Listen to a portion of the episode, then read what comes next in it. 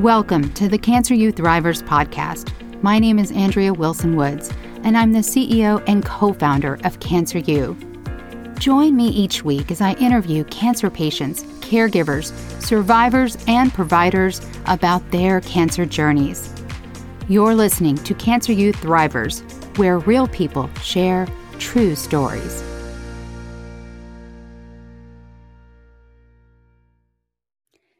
Christine Handy is a model, author of the book Walk Beside Me, humanitarian, a mother, a mentor, and a motivational speaker. Christine's best selling novel is in production to be a film, and she's going to tell us more about that. So stay till the end. Christine, thank you so much for coming on today and sharing your story. Oh, it's my pleasure. Thank you for having me. Yeah, and thank you for your flexibility. I know we've rescheduled a few times. so I would love for you to take us back to the very beginning. Where did it all start? That's a very broad question, but I'll I'll start to I won't take you too far back. Okay. Um, yeah, not not birth, Actually, that may have some weight in some of these conversations we have, right? Um, I, you know, I was diagnosed with cancer in 2012 at the age of 41. And I have no family history of breast cancer and really had no ever inclination that I would ever have it in my entire life. Not at 41, not at 80, never. And so it was quite a shock. And I was, at the time, I had just come out of a, another illness. I had a, a an ill, well, I had a infection in my right arm which was caused by a surgery and a misdiagnosis. So, for seven months prior to my cancer diagnosis, I was fighting this infection, undiagnosed infection in my arm, which ultimately led to the fusion of my right arm, which is why I'm handicapped in my right arm. So, when I was diagnosed with breast cancer, I had a cast on from my fingertips to my shoulder in my dominant arm. Wow. And yeah, so I was yeah i was i was honestly just trying to my arm had just been bone grafted and cadaver bones had just been put in it. And so when i was diagnosed with cancer i was just trying to figure out well what does my life look like now? Handicapped in pain um, and uh, how am i going to take care of my children? How am i going to drive? How am i going to do laundry? How am i going to do uh, how am i going to cook? And so I, I hadn't really figured that out. And I was up in New York for a post arm fusion checkup with my surgeon in New York. And I was in the hotel room. And I had, for months, as I had casts on my arm for several months, seven months to be exact, whenever I took a shower, I would have this plastic over the casts, whatever mm. cast I had on. I had makes sense. Yeah. I had like 10 or 15 casts on over the course of the seven months. And so I'd have this plastic on, but my arm would be kind of outside of the shower.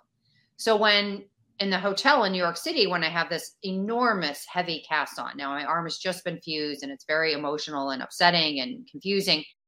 And my arm is outside of the shower. But for the months prior, I'd poured liquid soap over my shoulder and just let that drain down my body to wash it. So in a hotel room, they didn't have liquid soap. So I called down to the front desk and I said, Can you guys bring me some liquid soap? And they laughed at me. And so I I took this bar of soap and I was like trying to figure out how to wash my body with a bar of soap because I hadn't in months. And I washed over my left breast and I found a lump immediately. Like it just took like one little wash over with a bar of soap on my left left breast. And fortunately for me, the tumor was, you know, at the like right where I could feel it. I didn't have to push on my breast or anything, or probably would have missed it. Imagine if I had been able to wash my breasts months and months prior to that, right? Yeah. The diagnosis would have been different, the stage would have been different, my treatment would have been different, and on and on and on. But I try not to take myself back to that space because there's nothing I can do to change it. And it doesn't help my self esteem, my self love, and, you know, what, what I'm trying to do now. And so all of it was overwhelming and shocking. And in the beginning of the diagnosis, because of my arm fusion and because of the distrust I now had for the medical community, because this doctor had misdiagnosed my arm and he had bullied me for several months while I was going through this arm debacle. And so now I have no faith in the medical community. And now I have to go get an oncologist and a breast surgeon and go get a port. And what was chemo going to be like? And I felt obviously despair, which most of us do when we're diagnosed with cancer. And then, I, and it was confusing like, how am I going to trust these people? So I went into the breast cancer journey unable to trust. And when I finally did find an oncologist that I trusted, it was, it made my journey easier because we have to have faith, we have to have trust in the system. And I think so many of us walk in so confused and unable to understand like what we're about to face, which is natural. And so if we don't have trust in the medical field, we're already behind, right? What made So- you trust that particular doctor? Well, I walked into his office and he said to me, Oh, you're the girl with the arm. And that immediately diffused my, you know, trepidation. And it immediately put me into a place that sa- I said to myself, this guy cares. Mm. And so he read that- it. He read your file, right? He read everything. it was that- just a little bit of compassion, Mm. right? That's Yeah. all we need is compassion. So I um ended it and anyway, it fortunately I found a good doctor. How did you find that doctor? Um, I it was I had a referral through a friend, and you know when you're in the breast cancer space or any cancer space, and you're looking for doctors, how do you find them? I, I you know a, lot of that time when I was going through chemotherapy, I don't recall you know so much of the journey, not just because of the medication, but also because you're so emotionally distraught that I've learned that you only remember the most important things. And so just during that time as i was caring for well trying to care for my children trying to care for myself I, I think back and go well how did i really take care of my kids? I don't even remember Yeah. you know you just have to hold on to the most important things because you're just so overwhelmed What was the treatment plan, Christine? I had 28 rounds of chemo. Uh, I had a port in my chest and I went each week. Well, as long as I was able to. Uh, there were three times when I was not able to get chemotherapy because of white blood, you know, low white blood count. So it was 15 months of chemotherapy. It was a long time. What? 15 months. Wow. Did you have surgery prior to the chemotherapy? I had a lumpectomy because we were trying to buy some time. Those 30 days that we had to delay chemo because of my arm being grafted, I we we bought some time by doing a lumpectomy. But ultimately, the doctor said you need. Well, he he recommended I do a mastectomy, which I ultimately did. But originally, I just did a lumpectomy before chemo. Where was the mastectomy with the chemotherapy? Did that come later? It was at the end of my chemotherapy, which at that point my arm was semi healed. You know, I mean, whatever healed means when you have a fused arm. But yeah, it was right at the end of chemotherapy, which is kind of shocking that they didn't push it back because I was so sick. I, I I think I was like 90 pounds and you know wet. Well, that's unusual, right? To have the surgery after the chemotherapy. So maybe they wanted to do it as quickly as possible. I don't Yeah. know. yeah, my whole situation was unusual. Did I you need it's because of my radiation? I had the choice of doing radiation or a double mastectomy. So I did a mastectomy in April of 2013, right after my chemo was completed, and then I did a the second side two years later, after I was able to kind of regain some strength. Because I did the second side, I did not have to do radiation. Got it. And what did you do in terms of reconstruction? So that's another terrible story. Oh no. But please tell us. People learn from these experiences. I had these really pretty implants that I really, really liked.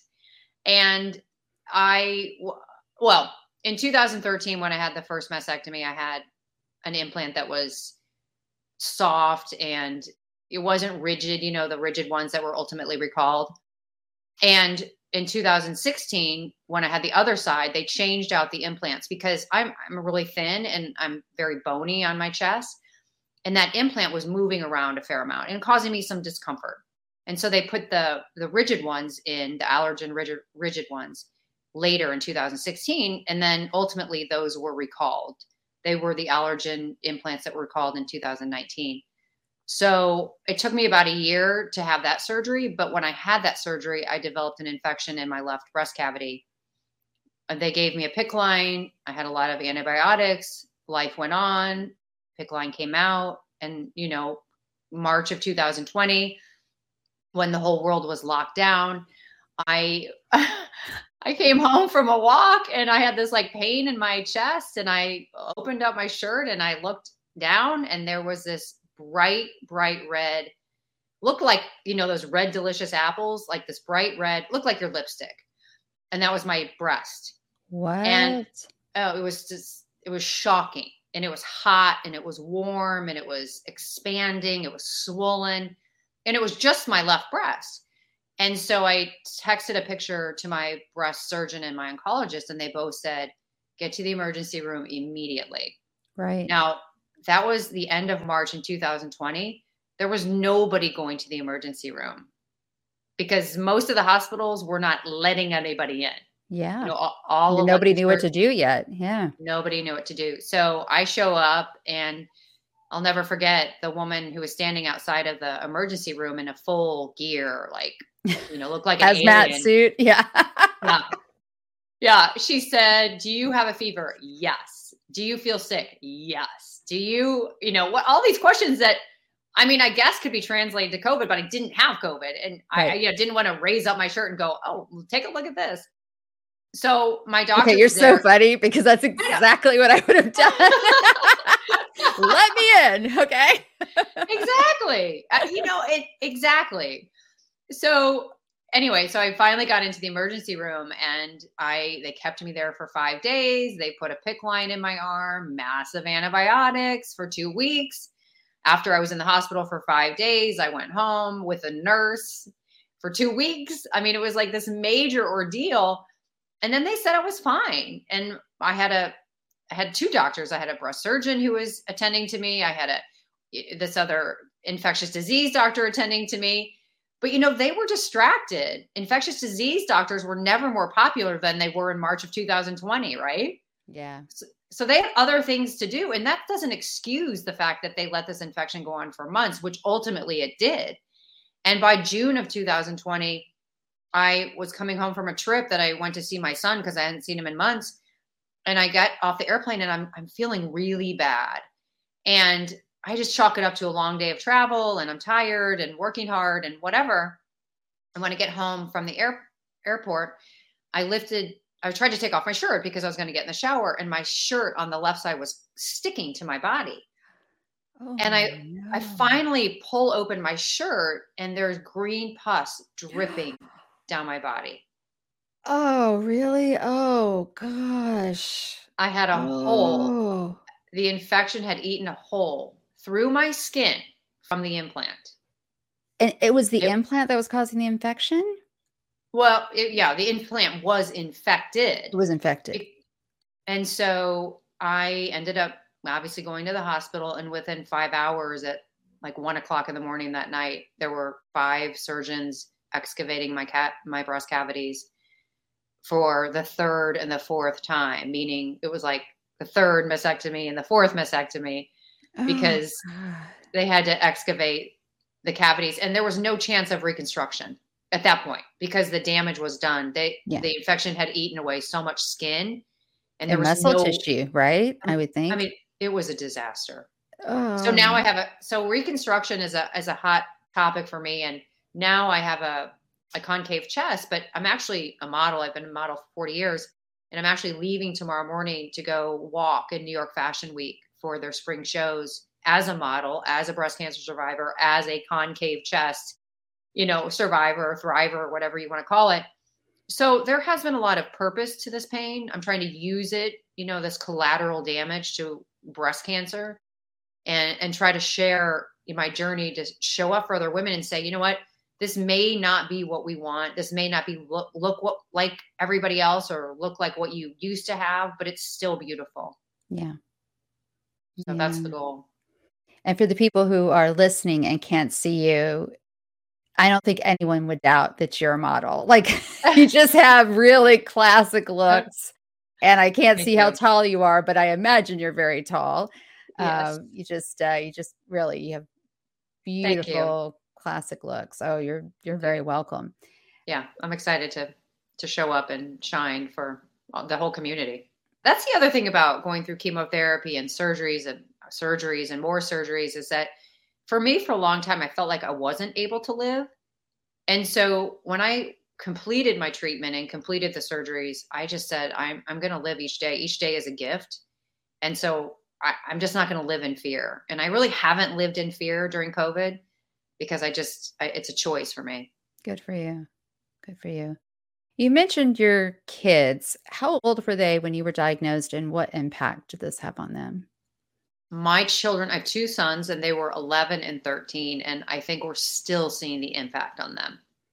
Oh. I mean, I, yeah, it's, it's been really hard for them. They, I mean, and again, I had several, I mean, I had three illnesses. I had my arm, I had a colon issue before my arm, and I had breast cancer and a lot of treatment.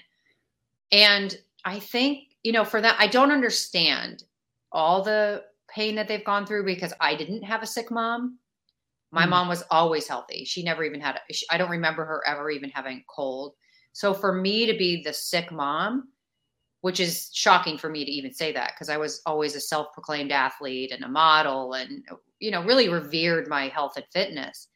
And the fact that I was sick for so many years of their life is is is really hard for me to digest and and also hard for them. And they were also boys, so they weren't able to really oh, admit, right, how they were feeling. Right. And so I think they just kind of carried this fear inside of losing their mom and what happens when we're afraid is we push people away, like a protective med- measure, right? Fear translates into anger. And so they became kind of angry with me for being sick.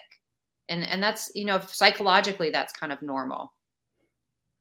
Wow. And how are they doing today because they're adults now? Yeah, they're 23 and 21 last week. Uh yeah, they're I mean, they're on their own journeys for sure. It did not help that I was a, a sick mom for a long time, but I'm trying to make up for a lost time and just, you know, be there as much as I can for them. It's such a privilege to be a mother, you know, and, and actually when I was diagnosed with cancer, my biggest fear was not able being not being able to raise my kids. Yeah, I I can imagine.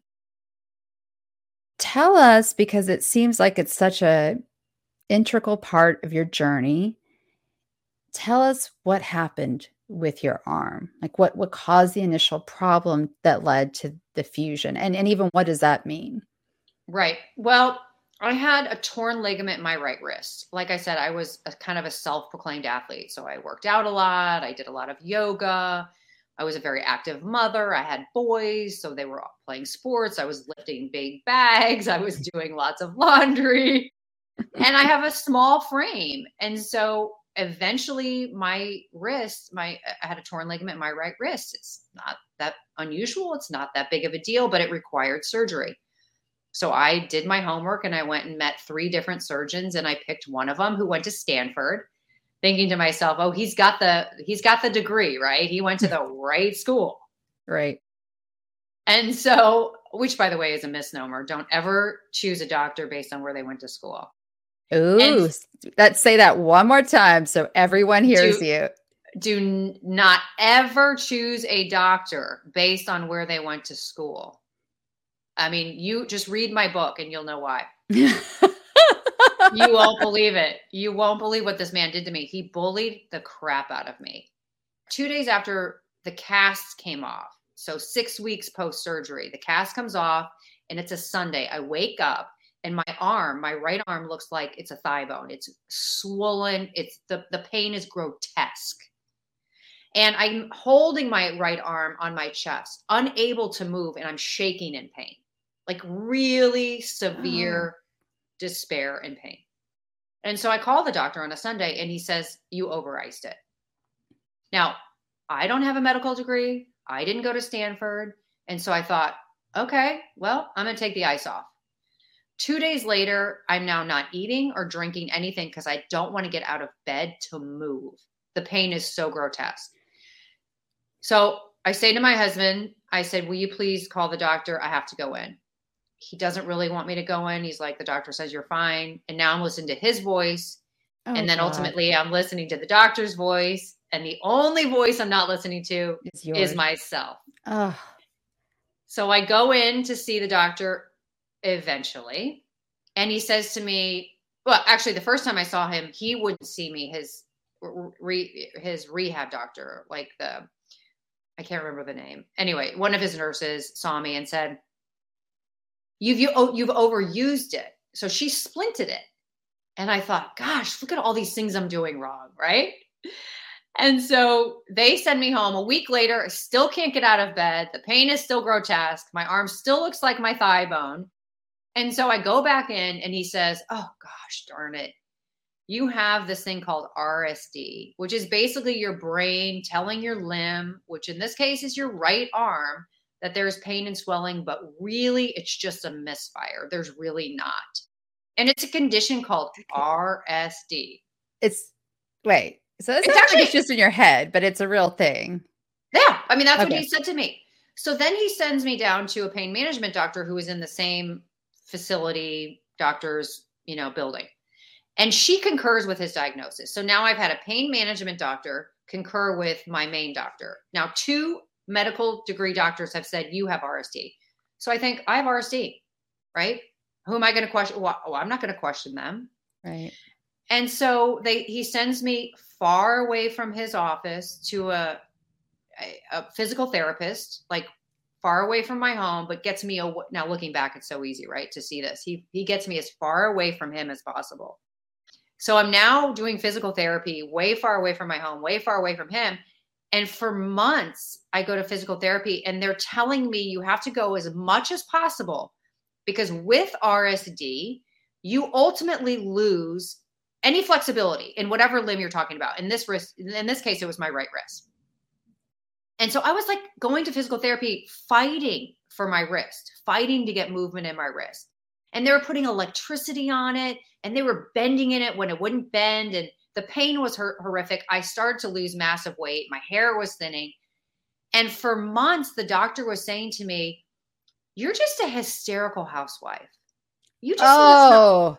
Oh no, no, he didn't. Oh man. Oh yeah. Now, le- now let's go back to what I said in the beginning, which was when you're in pain or trauma, you only cling to the things that you need to know. And so I was emotionally clinging to what the doctor was saying because I was just trying to get out of pain. Right. And looking at, and looking back, it's so easy to see what he was doing to me. He was he was bullying me. He was gaslighting me because ultimately what we found was that I had infection the entire time, and all the infection was eating away all of the wrist, my bones in my wrist. It ate away all the cartilage in my wrist. And ultimately, when I finally got up the courage to see a second doctor, every bone in my wrist was broken. And so the reason my wrist wasn't bending was because my bones had broken and fallen into a pile at the base of my wrist. And so I was in surgery that day to try to scoop out as much infection as they could. And then I was, then I had to face the fact that my wrist was destroyed and there was no way to repair it. And so my wrist was fully fused, which means I have no risk. Oh. Yeah, that was that was my life before breast cancer. Did you think about suing the previous? We did sue him. Yeah, you and did. we won. And by the way, we won for malicious malpractice. He knew I had an infection. He did a blood test and he hid it. He hid it. Why? Why? Pride, ego. A lot of doctors have this God complex, like they they don't do wrong. But it's not necessarily his fault that you got an infection. I mean, it, it was absolutely not his fault that I got an infection, but it was absolutely his fault that by the time he did the blood test, he had already been bullying me. He had already told he had already misdiagnosed me. So he just wanted me to go away from Got him. it. Got it. Okay. Okay. So he was yeah. trying to cover up not catching it sooner. Up. Yeah, exactly. Wow. I am so sorry. It's crazy right? And, and so I'm you, so you, glad you sued. I'm glad you sued. Yeah. yeah, which by the way, I was suing him when I was going through chemotherapy. So this is a sad story. When I went to mediation over this lawsuit, I had no hair. I was in chemotherapy. And so he and the pain management doctor, I saw them in the hall, like we were going between mediators and I was going to use the restroom, and they laughed at me. Like, what? They laughed at me. When I walked into his office, you know, to pick him for this surgery 10 years ago, I had this long blonde hair and I was beautiful and all the stuff. And now when I walked into mediation, they saw me and I have no hair. I'm going through chemotherapy. My arm is in a cast. They laughed at me. I am so mad on your behalf. and I'm just like sucking it in right now. oh my God. I had to really, really learn forgiveness. And I had to really, really have faith that vengeance was not mine. I, I if I if I lived in that unforgiveness, it would have destroyed me. Wow. Um yeah. I think you're a better person than I am. I'm not sure I could have forgiven him. you would because you yeah, you would have because it would it would only hurt yourself. Wow. You it's that's self-care. Oh, I know, Christine, you might underestimate me a little or overestimate my ability to forgive. well, I would I wasn't so sure my dad wasn't going to go kill him. Christine, you mentioned earlier that you listened to everyone else's voice the doctor, the, the pain management doctor, your husband, but you weren't listening to your own voice. So, do you trust yourself and your intuition more now? I do. Yeah, I had a real awakening after that happened. And I was diagnosed when I was diagnosed with cancer. I had to really go deep inside and do some introspection on why wasn't I standing up for myself? Why was I allowing people to bully me? And why was I allowing people's voices to be stronger than my own? And when I was going through chemotherapy and 15 months of a lot of alone time, right? When you're in treatment, yeah. you, the people show up for you, and that's beautiful but there's a lot of alone time.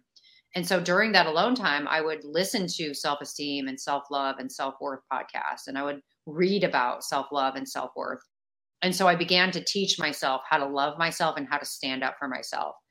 And for some reason along the way, and and maybe it was you know modeling career and you know comparison and constant judgment that it eventually kind of hurt my self esteem.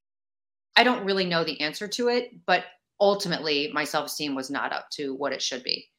And when, after I went through treatment and I had fixed, kind of corrected my self esteem, I was kind of unstoppable because I wasn't going to allow society to dictate my wealth or my health or my well being. I wasn't going to allow my husband or a doctor to dictate how I should feel or how I should react. And so I became my biggest cheerleader and my biggest advocate. But sadly, I had to go through those life changing events. Like almost, I wasn't maybe almost going to be here because of those things, right? And and so I had to really go deep and figure that out. But I did the work. And by the way, that is a choice. If we work on our self esteem, it's a lot of work, but it's worth it because we basically make our decisions and our choices and our reactions every day based on how, what we think about ourselves. I think going back to your sons, that seeing you go through that part of it has to be so inspiring for them. I hope so. Yeah. I, I, I would so. think so. Yeah. Yeah. And when I did sue that doctor, I, I was basically saying to myself, you have to do this for your sons. You have to do this to show them that people can't just do this to you and get away with it. Yeah, absolutely. Yeah. Yeah. What was your worst moment in all of it?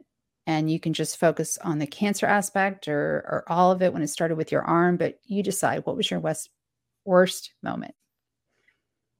I think my worst moment was the despair I felt about myself. And what I mean by that was I had so many regrets that I had lived this kind of plastic, unfulfilling life before the diagnosis. And I felt like I'd wasted my life and then when i was going through and, and figuring out like i was worthy of applying to harvard. I was worthy of writing a book. I was worthy of my life mattered be mattered to me. And i just was sad about that i i didn't feel that way for my whole life. I didn't feel that way until really the process of chemotherapy.